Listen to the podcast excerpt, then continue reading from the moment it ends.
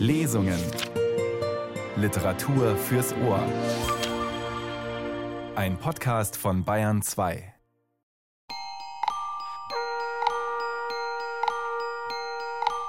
Es klinge wie eine Sage.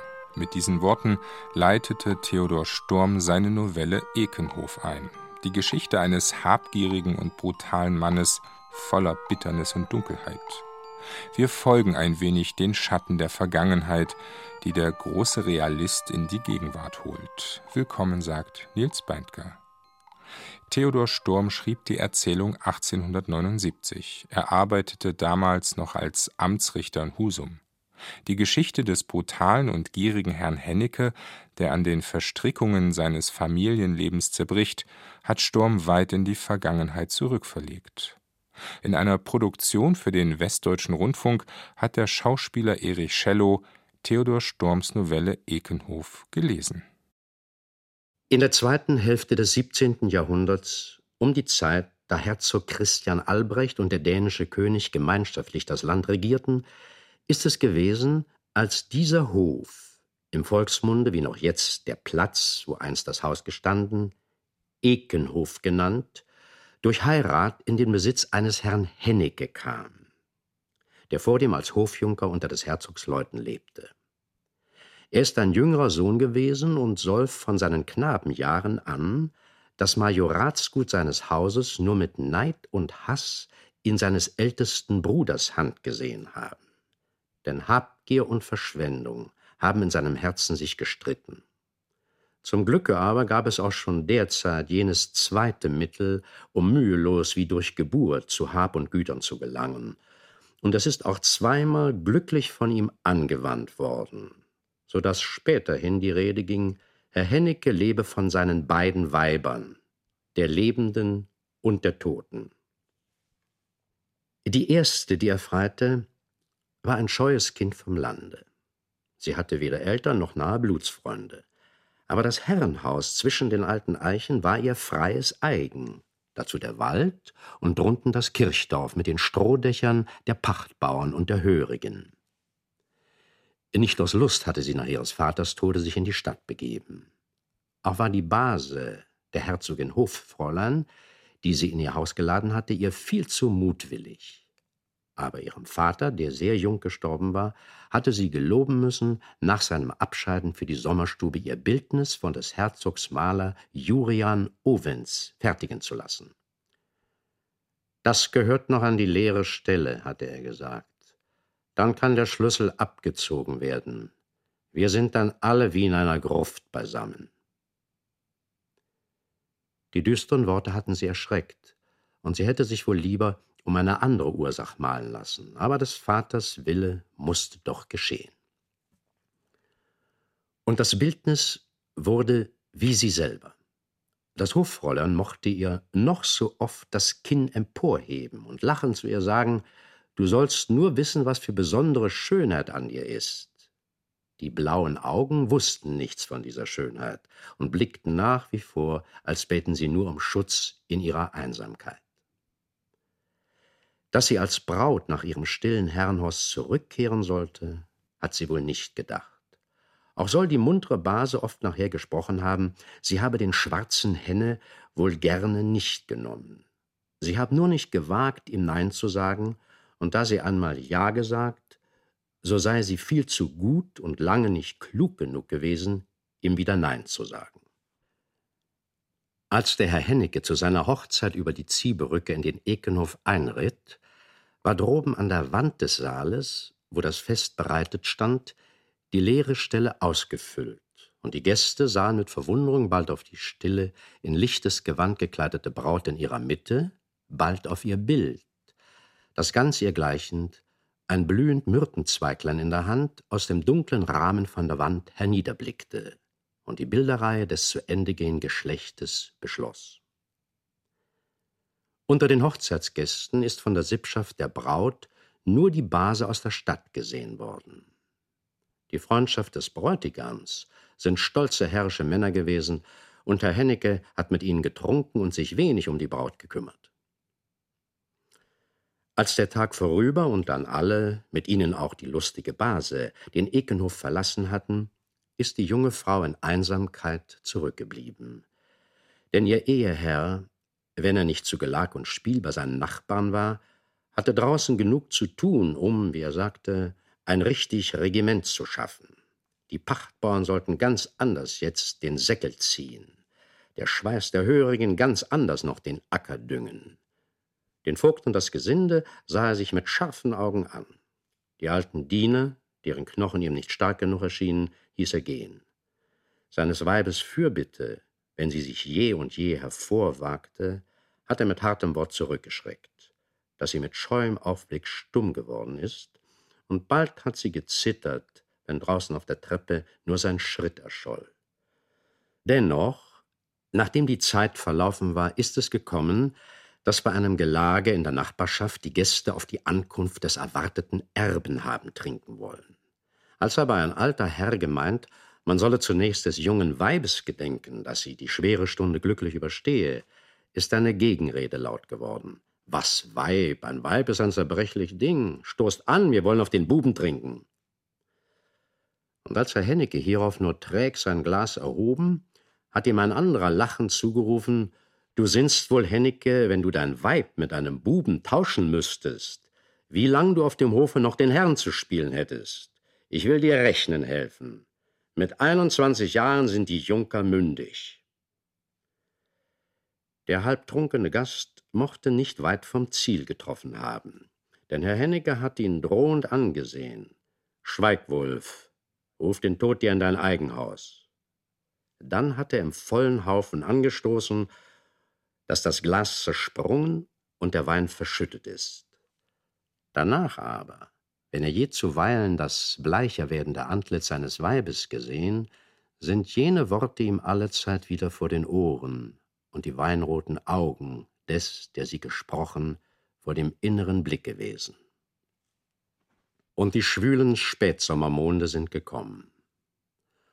Und da ihre schwere Stunde näher rückte, hat das junge Weib die Nachmittage in dem Rittersaal verbracht. Denn hier in dem weiten Raume, dessen Fenster dann im Schatten lagen, war es frisch und kühl. Schon als Mädchen hatte sie gern mit ihrer Arbeit hier gesessen. Jetzt nähte sie eifrig an der kleinen Aussteuer für die Wiege, die voll schwellender Kissen schon daneben in der Kammer stand. Und wenn ein Käppchen oder ein Hemdlein noch nur zur Hälfte fertig war, dann hielt sie's vor sich hin und betrachtete es halb in Zücken, halb in dunklem Grauen. Früher noch, bis vor kurzem, war die Schaffnerin, die alte Maike, ihr zur Gesellschaft dagewesen. Aber auch diese hatte Herr Hennecke verabschiedet, weil sie, so sagte er, zu alt in der Herberge geworden sei. In Wahrheit, weil sie der stummen Klage in seines Weibes Auge unterweilen ihren fertigen und dreisten Mund geliehen hatte. Daher ist jetzt nur die stille Gesellschaft der Bilder ihrer Vorfahren um die junge Frau gewesen. Aber fast von allen wusste sie, sei es, was ihr Leben einst erfüllt oder was oft jählings aus demselben sie hinausgetrieben hatte. Einst hatte die alte Maike ihr das erzählt. Jetzt war ihr, wenn sie auf die einen oder anderen blickte, als erzählten es die toten Bilder selber, dass ihres Lebens Lust und Jammer nicht vergessen werde. Und von dem milden Antlitz ihres Vaters gingen ihre Blicke stets nach jener fernsten Ecke, wo in dem Schatten der Fensterwand des jungen bleichen Obristers Bildnis hing. Von diesem weiter zu der stolzen Dame mit der Reiherfeder, die jetzt mit ihren dunklen Augen in das Leere schaute. Dann schrak sie wohl zusammen und ließ die kleine Arbeit aus den Händen fallen, denn ihr war gewesen, als hübe auf der Dame Hand der Stieglitz seine Flügel, als ob er plötzlich seinen Sang beginnen wolle. Aber wenn sie mit aufgerissenen Augen horchte, so war es totenstill im Saale.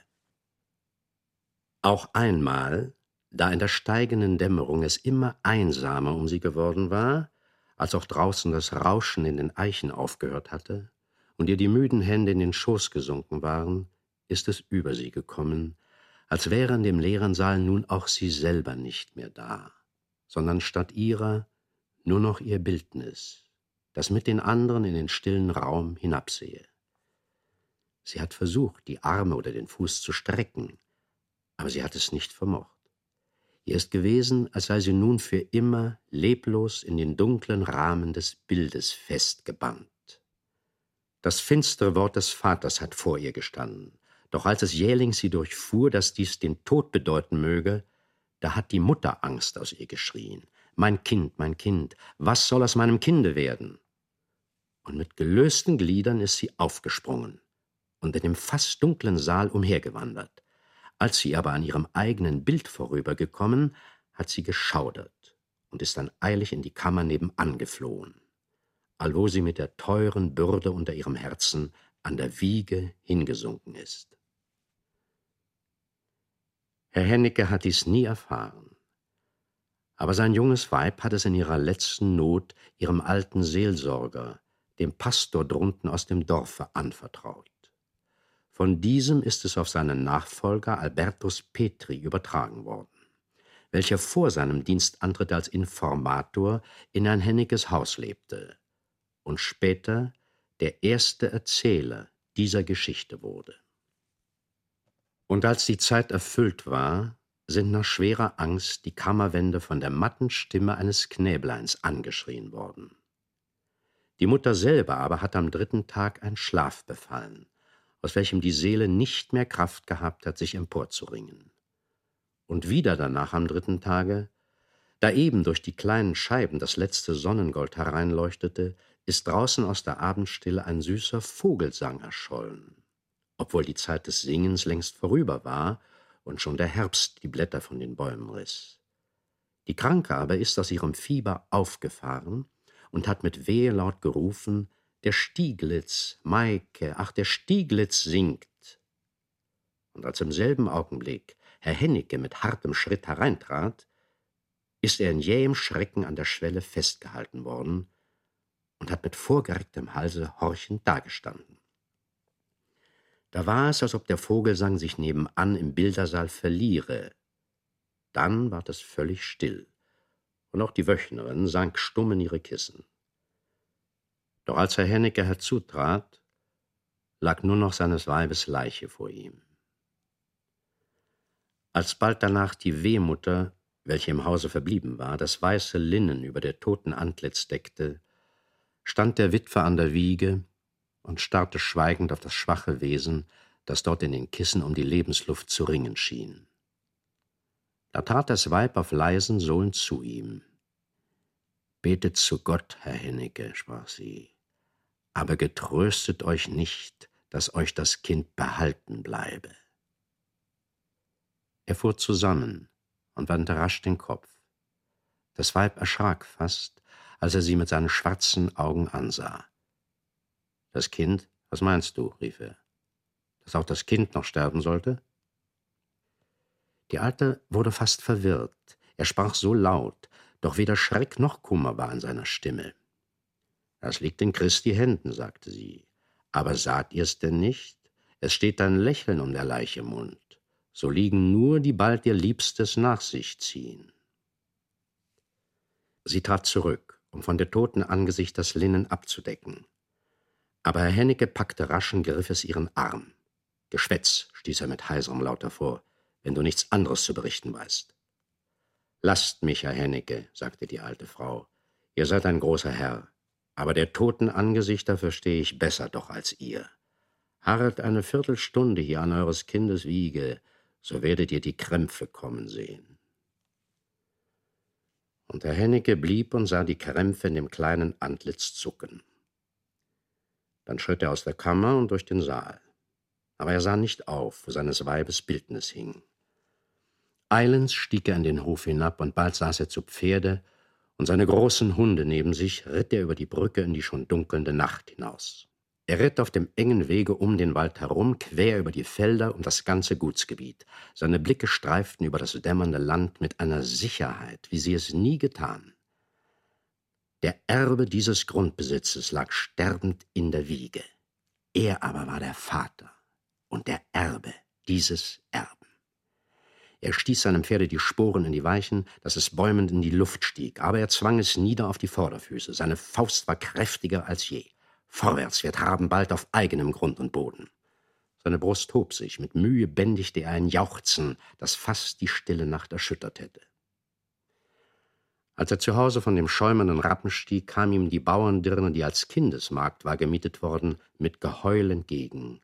Das Kind lag abermals in seinen Krämpfen. Am anderen Morgen kam der Arzt, und am folgenden Tag kam er wieder. Und während er an der Wiege des Kindes war, ging Herr Hennecke in atemlosem Wandern in der Winterstube auf und ab. Aber die Waage stand immer noch zwischen Tod und Leben. Als am dritten Tage der Doktor zu ihm ins Gemach trat, streckte Herrn Hennecke die Hand entgegen und sprach mit heiteren Augen Die edle Tote hat euch ein teures Pfand gelassen. Gott hat geholfen. Euer Kind wird leben.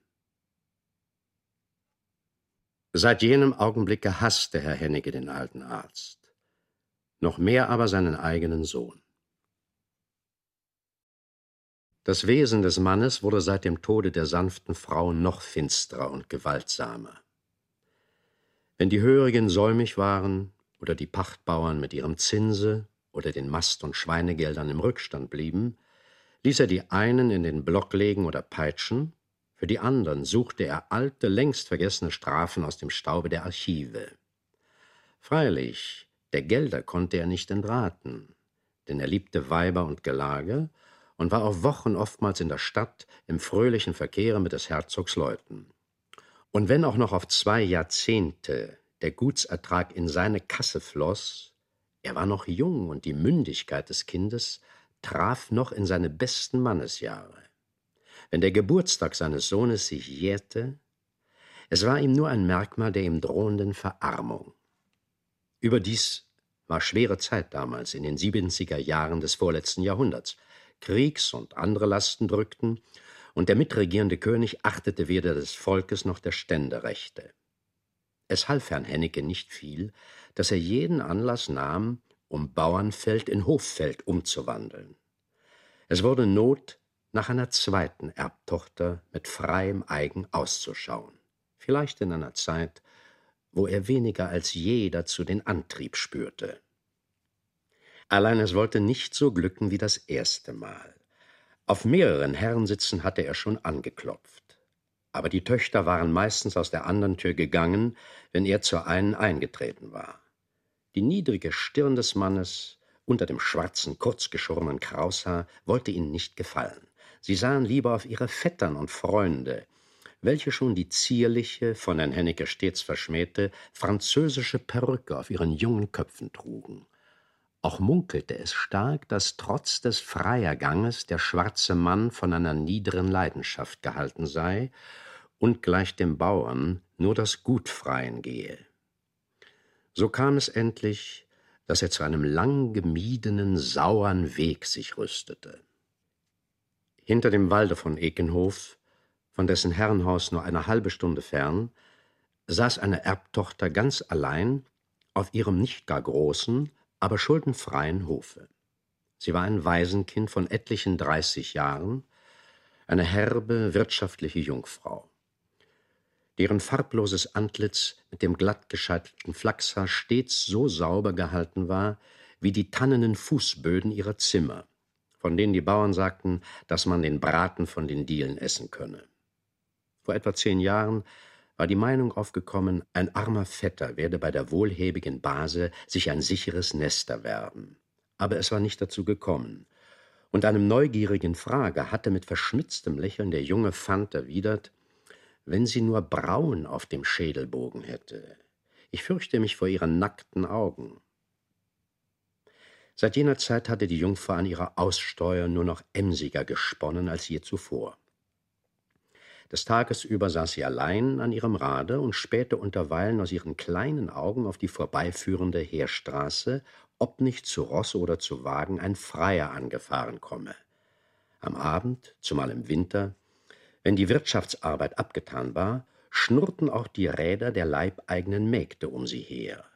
Und war die Herren zum Schlaf in ihre Kammer gegangen, so mussten die Dirnen stundenlang noch in der kalten Stube weiterspinnen klagten sie am andern Morgen, dass sie mit den steifen Fingern den dicken Wocken, den sie ihnen zur Nacht noch aufzustecken pflegte, nicht völlig hätten zwingen können, so wickelte sie den Flachs um ihre Finger und senkte ihnen denselben daran ab.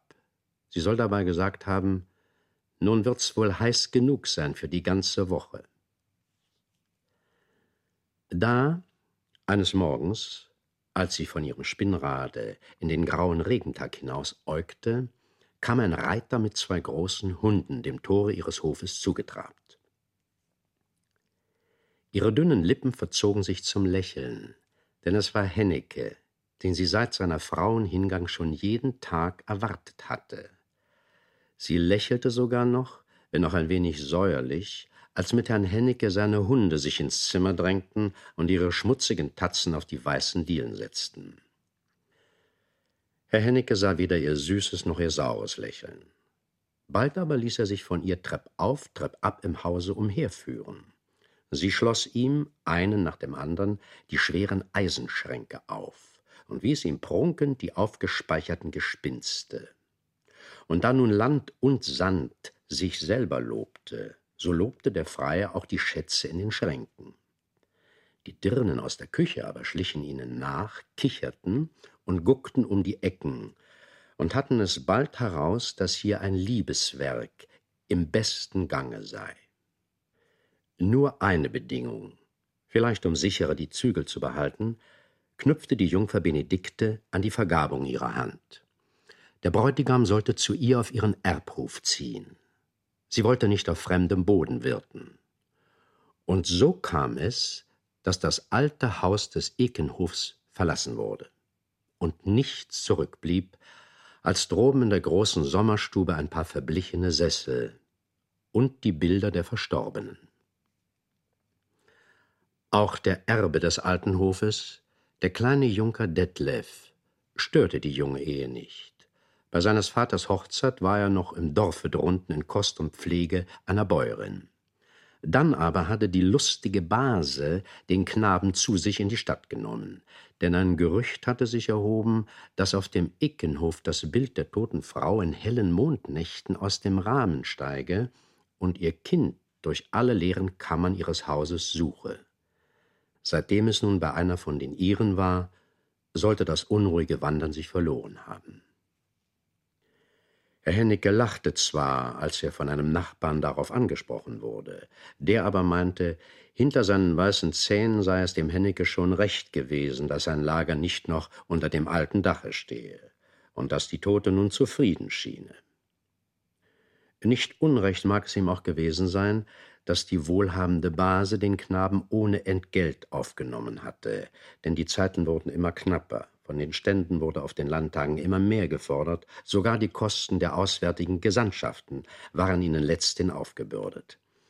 Im Hause aber ließ Frau Benedikte ihn zur Genüge darüber hören, dass er nicht zweimal in der Woche, was jedoch selbst in ihrem Jungfrauenstande allzeit genug gewesen sei, bei Weißfisch und dünnem Bier mit ihr zu Mittag sitzen wollte.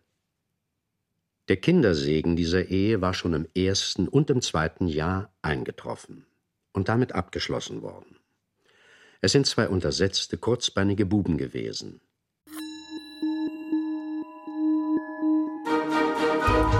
ARD Radiofestival Lesung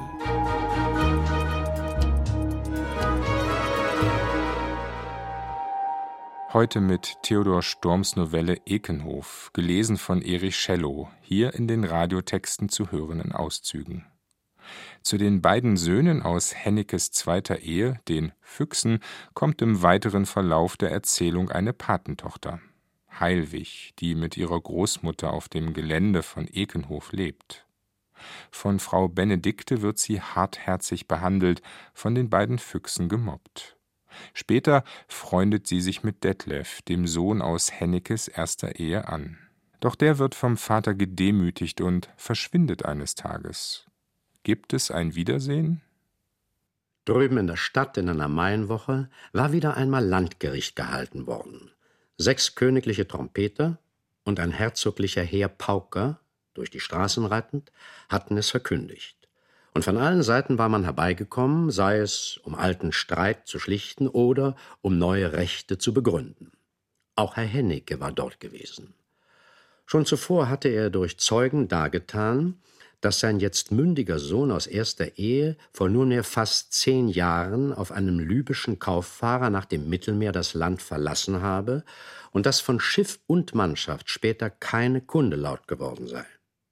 Nun hatte er es so gut wie unter Brief und Siegel, dass der Junker Detlev als ein Verschollener durch Spruch des Landgerichts für tot erklärt und somit der Ekenhof des Vaters Erb und Eigen werde. Aber noch ein anderes wollte Herr Hennecke in der Stadt betreiben. Etwas war doch auf Erden, woran seine Seele hing. Nicht etwa seine anderen Söhne, die beiden Füchse, welche jetzt schon gleich dem Vogte zwischen den Leibeigenen die Peitsche führten. Es war noch immer das Kind mit dem schwarzen Haar, gleich seinem, und mit jenen Augen, aus denen ein längst verblichenes Antlitz wider ihn zu klagen schien. War es auch zur schlanken Jungfer aufgewachsen, das alte Spiel war geblieben, noch immer floh sie ihren wilden Paten, und noch immer dürstete ihn nach einem trauten Wort aus ihrem Munde. Nun aber, und der Hennecke, der auf der Heimreise war, ließ bei dem Gedanken seinen Gaul in Sprüngen tanzen, nun sollte sie ihm bald nicht mehr entrinnen können. Frau Benediktes Zunge war in den letzten Jahren immer schärfer und spitziger geworden. Das Schlüsselbund zu Kammer und Keller hielt sie so fest in ihren mageren Fingern, dass selbst Herr Hennecke es ihr nicht zu entreißen wagte. Aber auch ihre Backenknochen traten spitz hervor. Der Strom ihrer Rede wurde oft durch dumpfes Hüsteln unterbrochen, und es schien unvermeidlich, dass zum nächsten Frühjahr nur noch ein gespenstiger Nachhall ihres wirtschaftlichen Waltens auf Trepp und Gängen das Gesinde schrecken werde. Herr Hennecke aber sah daraus das Kräutlein Hoffnung grünen. Er wollte dann das Kind, das einzige, das ihm im Sinn lag, nach Recht und Ordnung zu dem Seinen machen. Mit ihr allein wollte er dann auf seinem neuen Eigen hausen, und später sollte sie seine Erbin sein. Die beiden Füchse mochten sich auf ihre mütterlichen Gute nähren, schon jetzt hatte er wegen des erforderlichen Gnadenbriefes bei des Herzogs Kanzler vorgefragt und auch hierüber, wie er meinte, für den eintretenden Fall einen guten Zuspruch mitbekommen. Auf halbem Wege war Herr Hennecke bei einem Nachbar zum zweiten Morgenimbiss eingekehrt. Was bringst du, Henne? fragte ihn dieser. Dein schwarzes Antlitz leuchtet wie die gute Zeit. Und dabei schenkte er ihm von neuem in das weite Glas. Herr Hennecke trank, aber er war nicht der Mann, seine Gedanken beim Weine zu verraten. Er wollte freilich plaudern, aber anderswo. Fröhlich nickend schwang er sich in den Sattel, und immer schneller ging der Ritt, vorüber an Frau Benediktes Haus, dann auf der Straße fort nach Ekenhof. Als er an die schmale Holzbrücke kam, scheute das Pferd und wollte nicht mehr vorwärts. Aber der Reiter drückte ihm die scharfen Sporen in die Weichen, dass es mit donnerndem Hufschlag hinüberflog. Oben aus den Eichenwipfeln fuhr krächzend eine Schar von schwarzen Krähen, die seit Junker Dettlers Fortgang dort Besitz genommen hatten. Nur mit Mühe brachte Herr Hennecke sein Pferd zum Stehen. Dann rief er Heilwig, Heilwig nach dem Hause zu und als sie kam und zögernd näher trat, ergriff er ihre Hand und zog das erschreckte Mädchen hart bis an die Hufen seines unruhig stampfenden Pferdes. Seine schwarzen Augen glänzten in dem von Wein und wilden Hoffnungen geröteten Antlitz, und während sie wie betäubt zu ihm emporsah, überschüttete er sie mit dunklen, verworrenen Andeutungen seiner Zukunftsträume. Geduld nur, Heilwig, rief er, nicht mehr im Unterbau. Da droben in den großen Stuben sollst du wohnen. Die Toten kommen nicht wieder, aber die dummen Bilder sollen fort. Ich will die begrabenen Augen nicht mehr um mich haben. Dann plötzlich riss er das Pferd herum und jagte fort, so wie er eben erst gekommen war. Eine Weile starrte ihm das schlanke Mädchen nach. Dann floh sie ins Haus zurück und warf sich weinend zu den Füßen der halbblinden Greisin. Nur eines aus den wüsten Reden ihres Paten hatte sie herausgehört. Ihr war, als habe ihr ihr Junker Detlefs Tod verkünden wollen. Aber die Großmutter strich ihr die schwarzen Löckchen von der Stirn. Sei ruhig, Heilwig, sprach sie. Der Stieglitz hat noch nicht gesungen. Und als Heilwig meinte, Großmutter, hier singen keine Vögel mehr. Die schwarzen Krähen haben sie alle ja zerrissen Da erhob die Greisin ihren Finger, als wolle sie nach oben nach dem Saale weisen. Den einen nicht, Heilweg, den einen nicht, der ist kein Futter für die Krähen. Nicht lange danach, an einem Sonntagnachmittage, als eben Frau Benedikte ein selbstgebrautes Kräutertränklein zum Kühlen in das offene Fenster stellte, ist auf dem Hofe dort ein Reiter von einer Schecken abgestiegen. Er ist noch jung gewesen, aber in einer Tracht, wie man sie einige Jahre früher, da die Pariser Moden noch nicht die Herrschaft gewonnen hatten, in Hamburg oder Lübeck an den vornehmeren Kaufherren hatte sehen können die aber auswärts in den deutschen Handelsplätzen auch derzeit noch im Schwange sein mochte. Der volle blonde Bart floss lang herab auf einen dunklen, mit Marderpelz verbrämten Mantel, an welchem das Halstuch von weißem Linnen mit goldener Spange festgeheftet war. Dagegen erschien unter dem breiten Rand des Hutes das Haupthaar so kurz geschoren, wie es nur immer Frau Benedikte einst dem kleinen Junker Detlef zugedacht haben mochte. Als er sein Pferd einem herbeigerufenen Jungen übergeben hatte und nun die Freitreppe zum Hause hinaufschritt, wurden in einem Leibgurt unter seinem Mantel ein paar Pistolen sichtbar, deren Schlösser nach der neuesten Erfindung und außerdem von besonders kunstvoller Arbeit zu sein schienen. In höflichen, aber knappen Worten frug er die auf dem Flur ihm entgegentretende Schlossfrau nach ihrem Eheherrn und wurde von dieser, während ihre Augen eine behende Musterung an ihm vollzogen, in das Oberhaus hinaufgewiesen. Droben, in einem sonst nicht benutzten Zimmer, saß Herr Hennecke schon seit dem frühen Morgen rechnend und vergleichend über den alten Papieren von Ekenhof. In der einen Hand die Feder, in der anderen den großen, seltsam geformten Doppelschlüssel, der dort alle Türen öffnete und schloss. Eben stützte er den Kopf, um von der ungewohnten Arbeit auszuruhen, und starrte mit heiterem Antlitz in den öden Raum, der außer ein paar wurmstichigen Archivschränken keine Ausstattung an den getünchten Wänden aufzuweisen hatte. In seinen Gedanken mochte er zwei Gräber vor sich sehen. Auf dem schweren Leichenstein des einen eine hagere Frauengestalt mit festgeschlossenen Händen und darüber den Namen Benedikte eingemeißelt das andere ohne Namen, fern überm Ozean, unfindbar von fremdem Kraut und Ranken überwuchert. Da pochte es an die Tür, und als er auffahrend das Willkommenswort gerufen hatte, trat der Fremde zu ihm ein. Frau Benedikte war unten an dem Treppenaufgang stehen geblieben, aber sie mühte sich vergebens zu erhorchen, was droben hinter der dicht verschlossenen Tür verhandelt wurde. Einmal freilich war ein Geräusch, als würde ein schwerer Stuhl erschüttert, wie wenn etwa die Lehne von unsicherer Hand umklammert würde. Danach aber vernahm sie nur den ruhigen Laut einer jungen Stimme, welcher die düstere ihres Eheherrn zu antworten schien.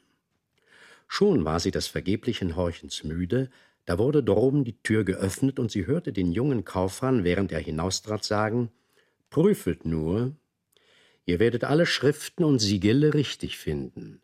Vor allem aber denket, wenn ich morgen wiederkehre, dass ihr mit keinem Fremden unterhandeln sollt. Ein Hustenanfall, den sie vergebens zu ersticken suchte, trieb Frau Benedikte von ihrem Posten. Der Reiter aber, der schon gegen die Treppe zugeschritten war, zu welcher der Hausherr ihn nicht geleitet hatte, ging jetzt rasch hinab und unten über den Hausflur nach dem Hof hinaus. Als ein Windhauch seinen Mantel blähte, waren darunter in dem Leibgurt die kostbaren Pistolen nicht mehr sichtbar. Irgendetwas, sei es ein bestehendes Verhältnis oder ein einst Geschehenes, mochte ihn veranlasst haben, dieselben bei seiner Verhandlung mit dem Gutsherrn abzulegen und auch später nebst gewissen Schriften dort zu lassen. Seine Gedanken wie sein Pfad führten ihn nach einem alten, einsamen Hause vielleicht auch, dass er nach den eben verlaufenden Kriegszeiten die dort wohnenden Frauen zu erschrecken fürchtete, wenn er in Waffen zu ihnen einträte. Herr Hennecke in seinem Archivzimmer sah noch mit stumpfen Blicken auf die zurückgelassenen Papiere, als sich von draußen die Stiege herauf Frau Benediktes Hüsteln hören ließ. Sie hatte vom Fenster aus dem Fremden nachgespäht, sie hatte ihn im Hofe sein scheckiges Ross besteigen und dann durch das Torhaus auf die Heerstraße hinausreiten sehen. Aber des Mannes Antlitz und Gewandung war ihr unbekannt geblieben. Nun trat sie atemlos zu ihrem Eheherrn in die Stube. Rechnest du noch immer um dein neues Erbgut? frug sie scharf. Er stieß ein Lachen aus. Was willst du? entgegnete er kurz. Du hattest Besuch, sprach sie. Sag doch. Wer war's denn? Herr Hennecke sah sie mit düsteren Augen an. Geh, sagte er, ich brauche hier keine Weiberzungen. Aber sie forschte weiter. War's etwa einer von den lübischen Stadtjunkern, bei denen du in der Kreide stehst? Mach dir auf meine Gülten keine Rechnung. Herr Hennecke war aufgesprungen und tat einen dröhnenden Faustschlag auf den Tisch. Ein Stadtjunker, Frau Benedikte? Beim Teufel, ich gäbe dich mitsamt deinem Hof darum, so es einer von dem Krämervolk gewesen wäre. Da lies, rief er und schob ihr eines der Papiere zu. Du sollst auch deine Freude haben. Und Frau Benedikte nahm es und durchwanderte Zeil um Zeile mit ihren nackten Augen. Dann, als sie ausgelesen hatte, legte sie es auf den Tisch und sagte Du wärst ein Lumper, Hennecke, aber nicht der Erste, der aus seines Weibes Hand gefüttert wurde. Einige Augenblicke war es totenstill im Zimmer. Als aber Frau Benedikte den Blick auf ihres Eheherrn Antlitz wandte, tat sie einen gellen Schrei und streckte jählings die Hände über ihren Kopf, als gelte es sich vor Mord zu schützen. Und doch hatte Herr Hennecke kein Glied gerührt, ja seine Arme hingen wie gelähmt an seinem Leibe.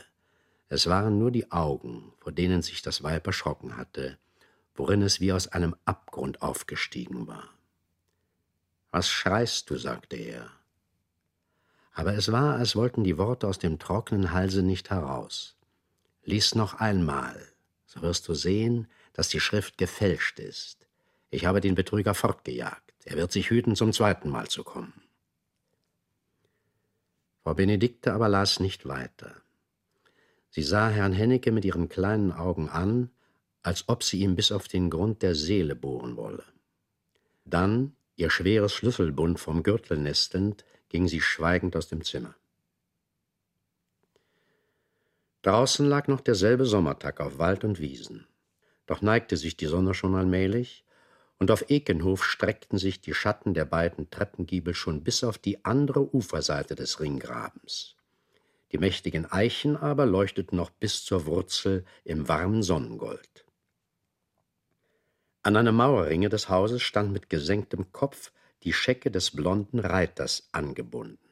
Und eben trat er selber aus der Tür und mit ihm die jungfräuliche Gestalt Heilwigs. Der Reiter löste sein Pferd von dem Ringe. Dann, je zu einer Seite es am Zügel fassend, schritten beide mit dem ruhig folgenden Tiere über die Zugbrücke, um es in einer der jenseits stehenden Scheuern unterzubringen. Schweigend gingen die schönen jungen Menschen nebeneinander. Aber das Antlitz des Mädchens war von Freude gerötet, und in ihren Augen war ein stiller Glanz. Wie eine Braut nach dem erharrten Bräutigam blickte sie mitunter über den Bug des Pferdes nach dem Reiter hin. Als sie dieses in dem verfallenen Gebäude untergebracht hatten, und wieder in das Freie traten, lag ein schweres Sinnen auf der Stirn des jungen Reiters. Nein, Heilwig, sprach er zu dem Mädchen, das sorgend zu ihm aufblickte, es ist nicht um meines Erbes willen. Ich trag ernste Kunde für uns beide. Und da sie leicht zusammenbebte, setzte er hinzu, wir wollen nach unseren Kinderplätzen, Heilwig. Erschrick nur nicht. Meine Hand soll dich umso fester halten. Sie gingen um den Ringgraben, dem Hecktor des Waldes zu, und waren in dessen Schatten bald verschwunden. Über eine Stunde ist dann wohl vergangen, und der Ekenhof hat wie verzaubert einsam dagelegen. Leise breiteten sich die Schatten aus und verbleichte das Licht des Himmels. Und als im letzten Abendschein die beiden jugendlichen Gestalten aus dem Dunkel des Waldes wieder aufgetaucht, da ist das Mädchen mit den schwarzen Flechten blass wie eine Lilie gewesen. Und die blauen Augen haben weit offen und von Tränen vollgestanden. Mit gesenktem Haupte ging sie neben ihrem ernst blickenden Genossen. Und ist es denn ganz, ganz gewisslich wahr? frug sie leise. Und der junge Reiter hatte ihre Hand gefasst, als ob er sie daran halten müsse. Dem reichen Kaufherrn, sprach er, der unerkannt seines Vaters und Geschlechtgeschicken nachforschte, ist nichts verschwiegen worden. Stumm schritten sie über die Zugbrücke dem Hause zu. Da sprach er wieder Es ist spät, wir müssen den kargen Schlaf des Alters schonen. Morgen, das bin ich sicher, wird da drinnen die alte Frau es uns bestätigen. Sie neigte ihr Haupt noch tiefer, und wie in Demut zog sie seine Hand an ihren Mund. Mein Bruder, sprach sie. Es kam nur wie ein Hauch von ihren Lippen. In der Kammer oben neben dem Rittersaal, an deren Wänden einst sein erster Schrei und seiner Mutter letzter Hauch erloschen war, hatte man zur Nacht dem Gast die Lagerstatt bereitet. Aber sie blieb unberührt. Im offenen Fenster lehnte er, und blickte über die Waldblöße hinaus, die sich unten jenseits des Ringgrabens ausdehnte. Es war eine jener lichtgrauen, schwülen Sommernächte. Nichts rührte sich draußen, weder das Schleichen eines Nachttieres noch das Flattern eines Vogels. Dann aber rauschte es plötzlich wie aufatmend durch die Wipfel, und hinter ihm im Hause war es, als ob unsichtbare Hände an allen Klinken rührten. Die Nachtkerze, welche man ihm mitgegeben hatte, flackerte und erlosch. Zugleich sprang die Tür auf, welche durch eine Reihe anderer Kammern nach dem oberen Flur hinausführte. Er trat zurück und spähte in die leeren Räume nebenan. Dann zog er die offene Tür ins Schloss und drehte wie unwillkürlich von innen den rostigen Schlüssel um.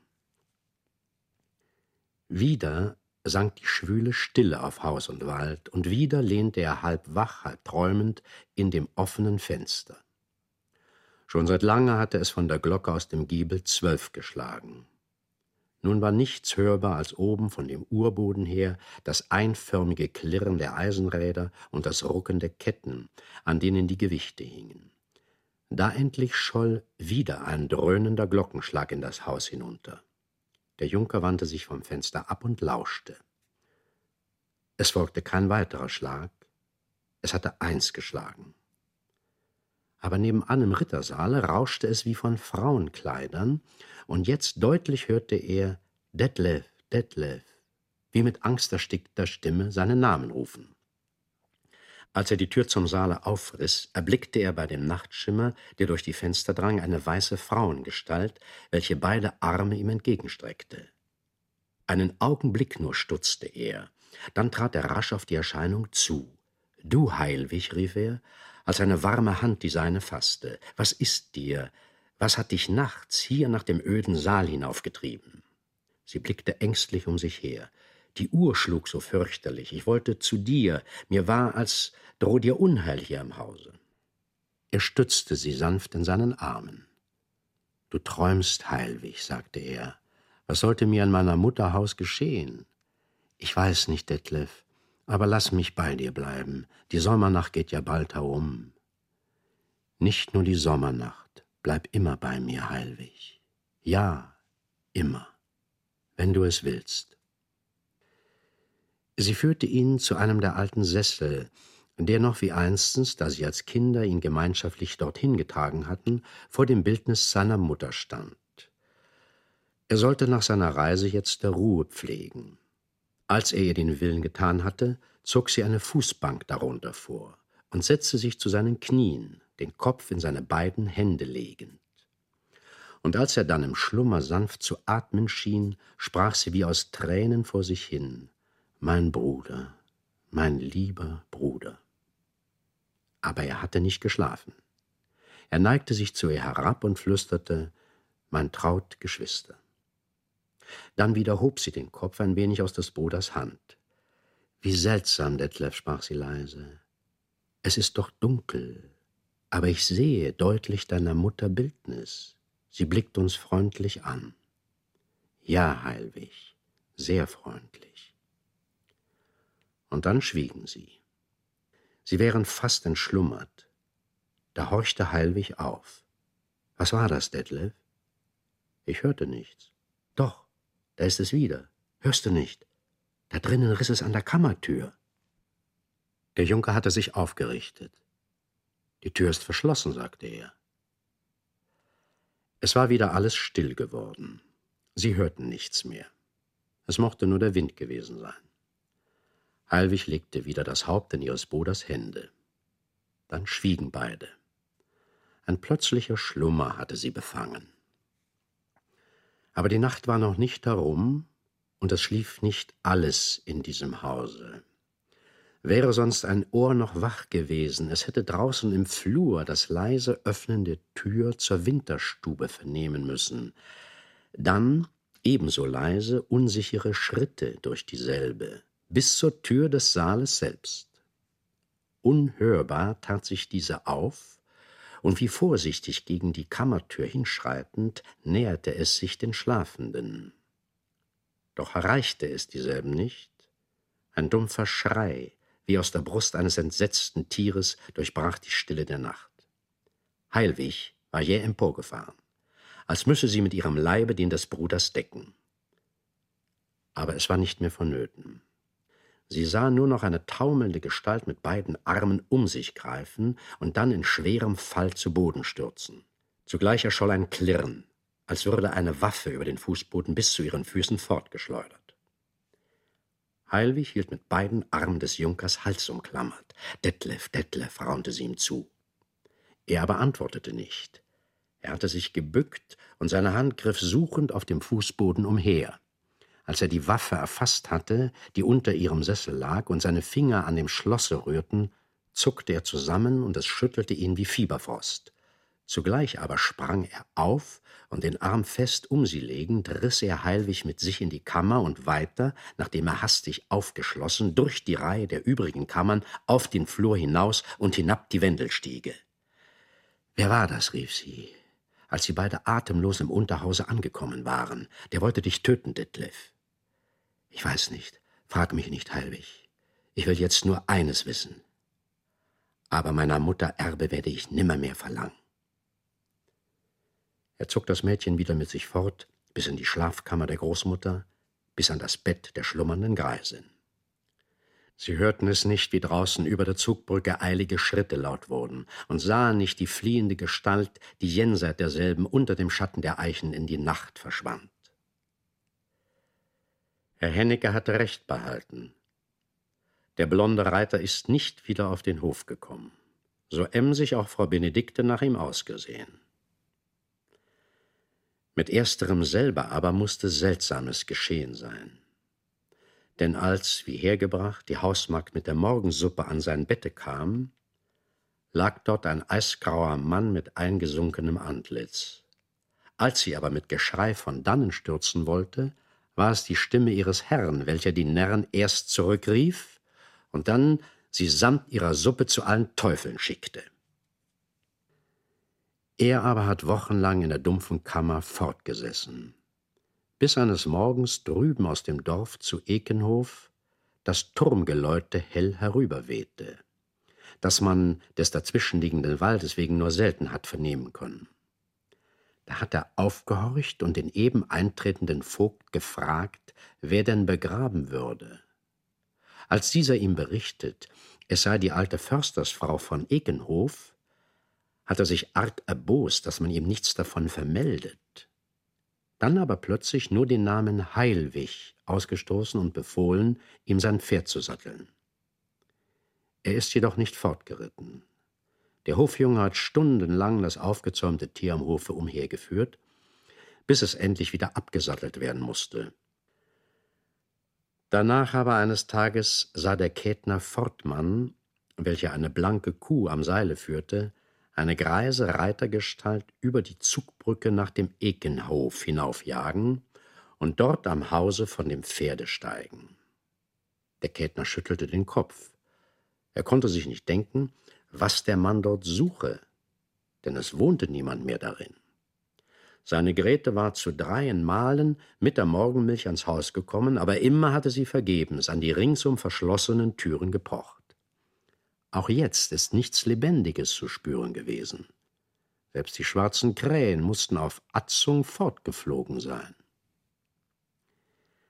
Der Reiter aber hatte mit einem schweren Doppelschlüssel die Haupttüre aufgeschlossen.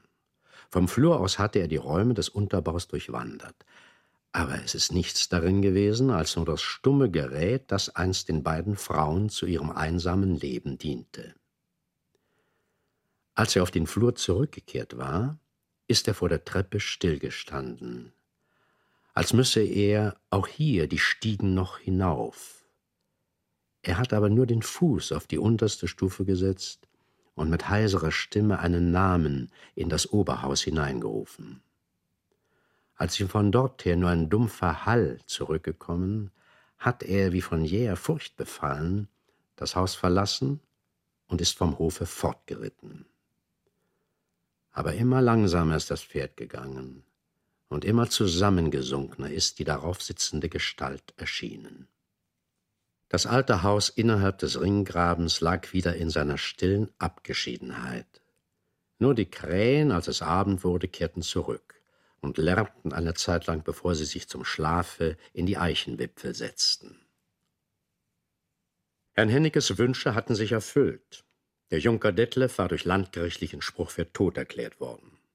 Frau Benedikte lag unter ihrem schweren Leichenstein. Aber Herr Hennecke ist ein gebrochener Mann gewesen. Die beiden Füchse, welche sich allmählich zu ein paar breitschultrigen, geizigen Hagestolzen ausgewachsen, wirtschafteten emsig auf dem einen wie auf dem anderen Hofe. Sie ackerten und ernteten und säckelten die Korngelder ein, ohne dass Herr Hennecke da reingeredet hätte. Niemals hat er mehr ein Pferd bestiegen. Aber in bestimmten Zwischenräumen ist er am Stabe nach Ekenhof gewandert. Das Haus hat er nie betreten, aber auf der kleinen Bank unter den Eichen hat er oft gesessen, wie erwartungsvoll das Antlitz dem Hause zugewandt, als ob dort in jedem Augenblick die Tür sich öffnen müsse. Nur wenn vom Giebel plötzlich der Schlag der Uhrglocke herabgeschollen, hat er wie erschreckt emporgeblickt, denn die Uhr schlug nach wie vor. Er selber hat dem Küster aus dem Dorfe einen hohen Lohn gezahlt, dass er auf dem verfallenen Boden das Werk in stetem Gange halte. Wenn die Dorfkinder vom Felde her kommend hier vorübergingen, haben sie sich scheu von ferne die regungslose Greisengestalt gezeigt und heimlich untereinander flüsternd ihren Weg verfolgt. Denn ein unsicheres, aber furchtbares Gerücht ist in den Bauerstuben umgelaufen, es seien die Schattenhände der toten Frau gewesen, die Herrn Hennekes Kraft gebrochen hätten. Und so in seiner Einsamkeit ist er bis an die äußerste Grenze des Menschenlebens gelangt. Von Heilwig aber und dem blonden Reiter hat sich jede Spur verloren. Theodor Storm, Ekenhof, Lesung mit Erich Schellow. Eine Produktion des WDR aus dem Jahr 1981, hier zu hörenden Auszügen. Die vollständige Lesung von Theodor Storms Novelle wie auch die anderen Lesungen im Rahmen des ARD Radiofestivals gibt es als Download unter ardradiofestival.de unseren Podcast-Lesungen in der ARD Audiothek. Hier verabschiedet sich Nils Beindker. Eine gute Zeit.